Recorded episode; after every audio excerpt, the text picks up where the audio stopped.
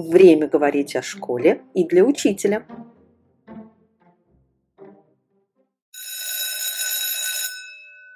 Сегодня мы продолжаем наш разговор с Натальей. А, в прошлом выпуске мы попытались разобраться в причинах нарушения коммуникации между школой и родителями. А сегодня Наталья поделится инструментами, которые помогут наладить взаимоотношения между учителями и родителями.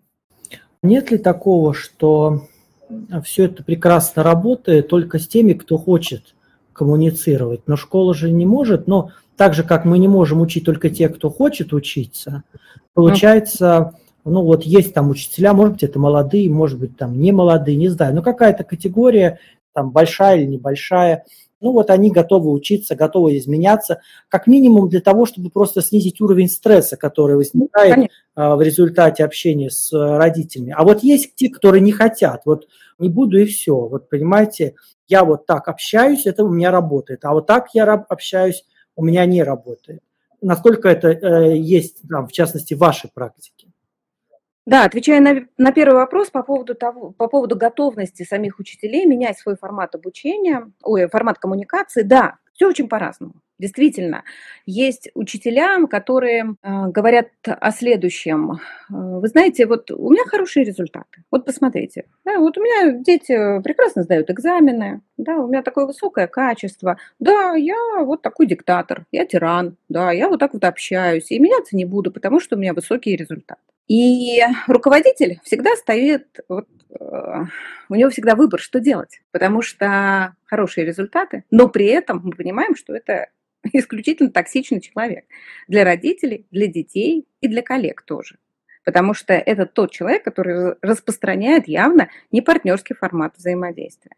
Явно он не про личностно ориентированное обучение, явно он не про субъект субъектную коммуникацию, да, вот все те сейчас э, постулаты, которые прописаны в последних документах. Он не про это, но при этом он показывает высокие результаты.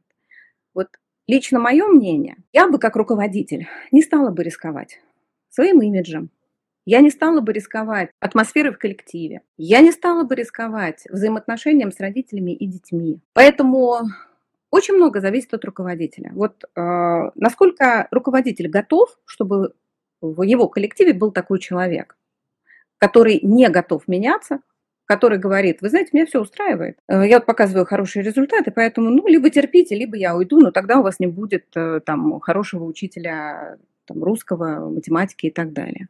Вот я как руководитель, я бы не стала рисковать отношениями, потому что для меня это э, превыше всего. И я считаю, что на это место все равно придет человек, даже если у него нет такого, э, таких компетенций, да, возможно, он не, так, не, не настолько там сильный, я помогу как руководитель этому человеку развиться, я сделаю все возможное, я поддержу, я организую там для него обучение, там, наставника и так далее, для того, чтобы человек как профессионал рос. Но при этом этот человек будет запускать в моем коллективе атмосферу партнерства, доброжелательности и доверия. Для меня, как для руководителя, это важнее. Но руководители все тоже разные. Поэтому э, все зависит именно от того, насколько руководитель готов рисковать. И если говорить про коммуникацию с учителями и между учителями, она не просто должна быть, она обязана быть.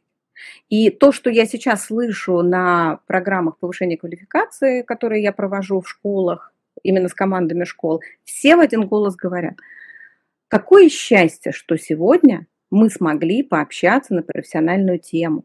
Какое счастье, что сегодня у нас была возможность обменяться опытом. У нас нет для этого времени.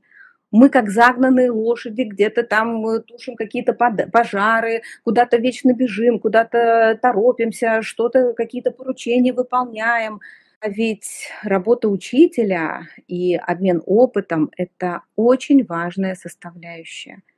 Мы ведь, работая в соседних кабинетах, иногда даже не знаем, какие потрясающие методические э, штучки предлагает соседний учитель. Даже если он не ведет не тот же самый предмет. Но технология, она же обучение, она же может переноситься и на другой предмет. Поэтому да, это очень важно. Безусловно. И если этого нет в ваших школах, дорогие наши слушатели, то, пожалуйста, подумайте о том, как это сделать. Ну, если уж мы говорим о таком опыте и обмене опытом, ну, вот посоветуйте, как э, правильно выстроить разговор, если к тебе там обращается разъяренный родитель, за что вы поставили моему сыну тройку. Вот да, это. и есть ли разница между коммуникацией, ну, понятно, наверное, что она есть, то тогда вот вы Э, разделите, пожалуйста, для наших э, дорогих радиослушателей, да, а разница между коммуницированием предметника и классного руководителя. Потому что такое ощущение, что на классного руководителя чаще сыпется больше кстати, вот я тут подумала, ведь классный руководитель иногда попадает в такую ситуацию, что он должен выслушивать про своего коллегу какие-то нелицеприятные вещи. Вот как на это ре- реагировать тоже? Ведь, э, ну, как бы хочется и поддержать коллегу, да, на профессиональном уровне. Не знаю, мне не всегда хотелось. Но иногда ты понимаешь, что, ну, вот реально есть повод э, пожурить коллегу. Ну, вот как вот, ну, короче, очень много вопросов, Наталья, не знаю, как вы с этим справитесь. Ну, давайте начнем а, с того, как отличается коммуникация классного руководителя и учителя-предметника. Ну, мы понимаем, что она отличается, естественно. И, как правило, классный руководитель – это тот, ну, мне не очень, конечно, нравится это слово, но, тем не менее, такой посредник а, между э, и так, о, связующее звено скорее, да, вот такой он э, тот, кто объединяет всех и создает вот это пространство доверия, а, потому что, да, к нему, естественно, стекается если к этому человеку есть доверие, да, то к нему к первому приходит информация и претензии всякие, и какие-то просьбы, а, благодарности, что, конечно, значительно реже, но тем не менее к нему приходит это первым. Поэтому, если мы говорим, что речь идет о третьем человеке, и классный руководитель до, вынужден а, разговаривать с родителем по поводу какого-то другого учителя, да, то первое правило, друзья, естественно, спросить, что конкретно произошло, попросить перечислить конкретные факты и уметь отделить факты от эмоций. Это первая компетенция классного руководителя, потому что родитель приходит, ой, какой ужас, вы представляете, она вообще э, недооценивает моего ребенка, она посадила его на последнюю парту, она его вообще никогда не спрашивает, ну и так далее. Да? То есть э, родитель на эмоциях говорит э, обобщениями, он э, усугубляет вот эту ситуацию, и искусство классного руководителя задать конкретизирующие вопросы. Да? Что конкретно произошло? Пожалуйста, расскажите, что конкретно, когда и так далее. То есть ему очень важно, первое, зафиксировать факты. Второй момент – поставить разговор на паузу. И прям так и сказать, что а, для того, чтобы прояснить а, эту ситуацию и действительно дать вам такой профессиональный ответ, мне нужно время. Спросить у учителя, понять, что там происходит, Поэтому давайте поставим разговор на паузу. И как вы смотрите на то, чтобы вернуться к нему, ну, например, завтра? Нас нет конкретного кейса, поэтому временной промежуток вы определяете сами. Третий момент для классного руководителя – понятно выяснить все, что конкретно происходит у учителя-предметника.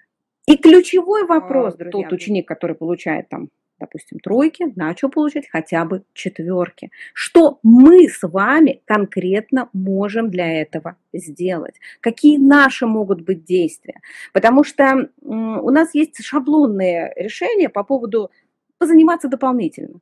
Но поверьте, это не всегда нужное и правильное решение. Потому что получать двойки он может. Например, если у него, ну, там какие-то неудовлетворительные отметки, например, если у него плохие отношения с учителем или плохие отношения в классе, возможно, у него что-то происходит дома. Ну, там, например, родители разводят. Это решение должно быть не шаблонным, так, ну, давайте я с ним дополнительно позанимаюсь. Нет. Это решение должно быть таким, а, которое действительно закрывает ту боль, которая сейчас есть у ребенка.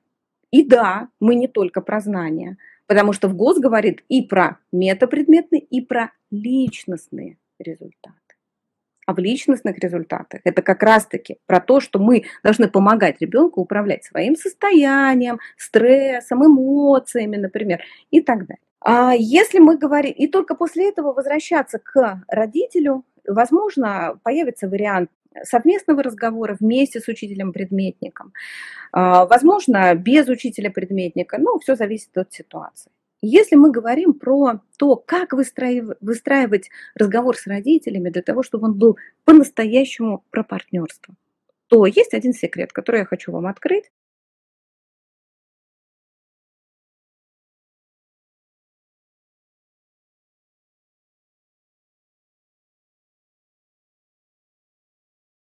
В этом разговоре надо не проблему решать, а надо достигать цель. Вот прям запомните, пожалуйста, эту фразу и уберите из своей речи такой вопрос, как, как будем решать проблему.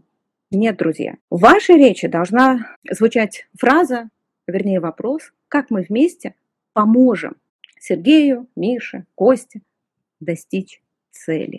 И это первый слом шаблонов, который происходит у меня на программах, когда мы понимаем, что мы разговариваем страхами и проблемами, а в проблеме есть только виноватые, поиск этих виноватых, и есть защитные реакции.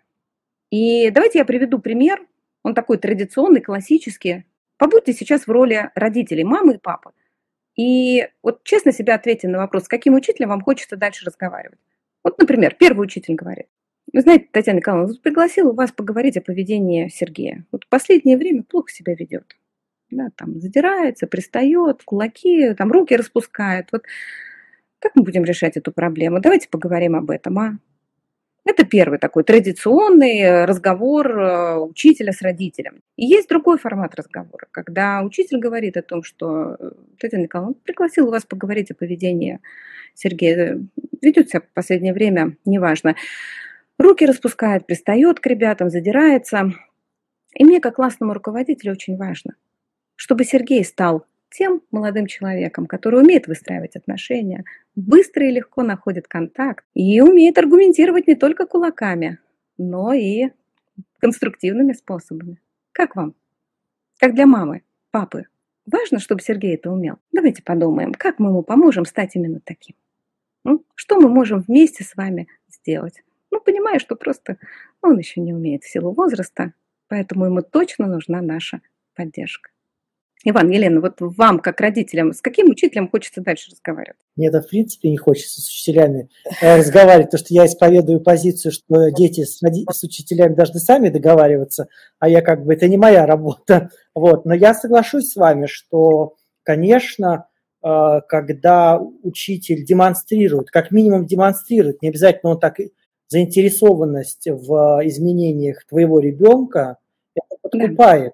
Ну, тут даже больше, когда учитель задает вопрос, как будем решать проблему, он как бы спихивает ответственность на родителя, да, хоть чтобы да. он сейчас сказал решение, и вот давайте вот так ее решать.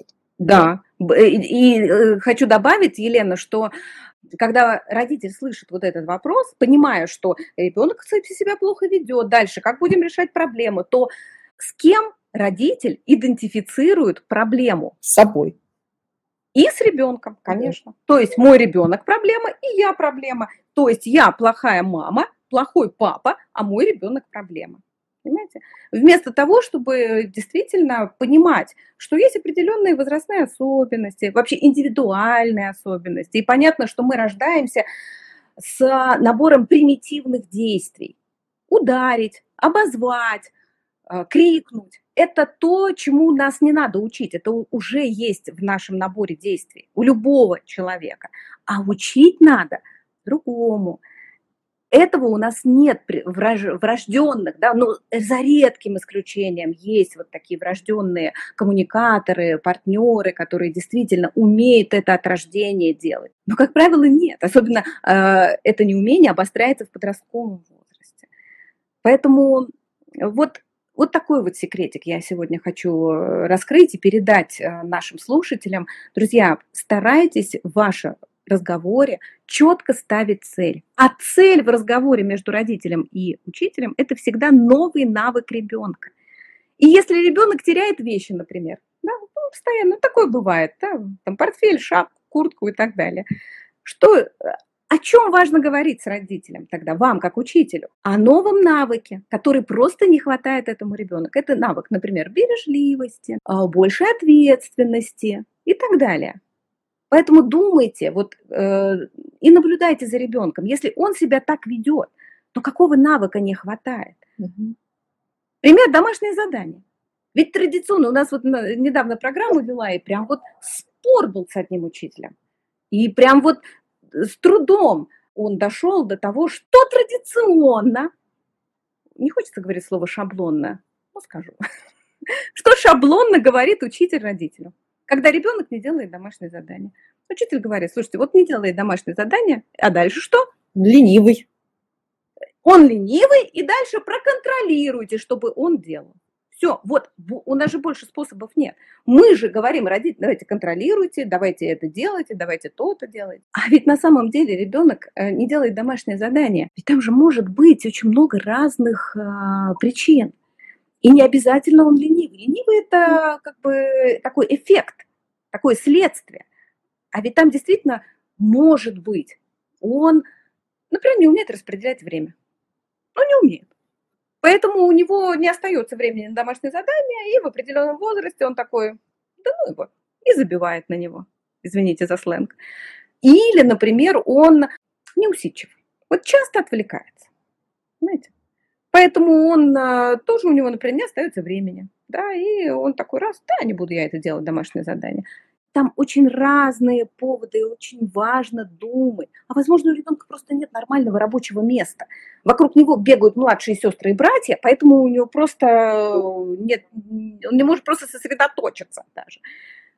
Понимаете, а мы ленивый, проконтролируйте и так далее. Вместо того, чтобы сесть и сказать, да, вот мне как классному руководителю очень важно, чтобы Петя приходил с удовольствием на работу, гордился тем, как он сделал домашнее задание, был примером для всего класса. Вам важно? Давайте поговорим, да, как мы ему поможем. Вот что вот важно сделать тогда, и там уже мы поговорим, и что там происходит, и как мы можем ему помочь, ну и так далее. И поверьте, у вас э, высвободится э, со временем э, и время. Поначалу это будет непросто, потому что важно, конечно, менять. И не все родители даже готовы вот к этому партнерству, поэтому важно быть э, и запускать такую порождающую партнерство коммуникацию. А, Но со временем у вас высвободится время, потому что родители будут по-настоящему вовлекаться. А вовлекаться они будут только тогда, когда они начнут предлагать свои решения. Они будут выполнять то, что вы им приказали, даже в самой мягкой и деликатной форме. Но я вот, короче, за весь наш разговор понял две вещи. Возможно, они очень расстроят наших слушателей. Меня немного расстраивают. Не буду скрывать, я был плохой, наверное, учитель. Я такой был консервативный, скажем так, учитель. Но а, что я услышал?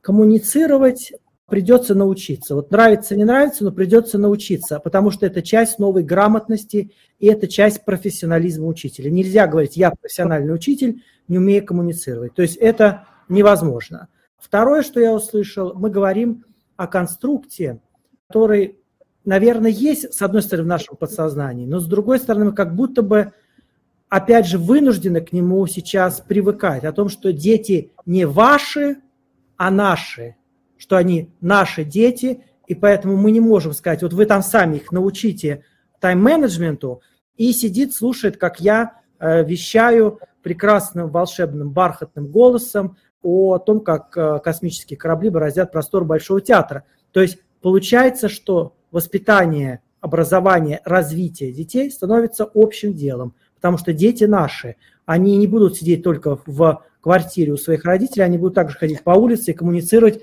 потом э, с нами. А на самом деле действительно очень интересно, и, и вот такие вот навыки коммуни- коммуникации понадобятся не только в работе, но и в общении, и при э, выстраивании взаимодействия внутри семьи своей потом в дальнейшем. Безусловно, я согласна, потому что, э, знаете, такая обратная связь интересная от э, тех, кто обучился у меня, они ведь сначала говорят о результатах, которые есть в их семьях и с их собственными детьми, а уже потом они перекладывают это на свой рабочий процесс, да, потому что мы целостны. И, как правило, друзья дорогие, если у тебя не получается коммуницировать на работе, то и дома тоже есть какие-то сложности. Поэтому, пожалуйста, меняйтесь, открывайтесь этому миру, давайте себе шанс на новую жизнь, на нового себя. И еще один комментарий, друзья, про директоров. Потому что вы, дорогие наши слушатели, уверены, что нас будут слушать и руководители, вы ролевая модель. От вас зависит почти все, что происходит в организации. И если вы не запускаете партнерские форматы, то не ждите этого от учителей. Большое спасибо за внимание. Надеемся услышаться в будущем. Спасибо большое, Наталья. Было очень приятно с вами общаться. Спасибо, друзья. Остаемся с вами на связи в социальных сетях.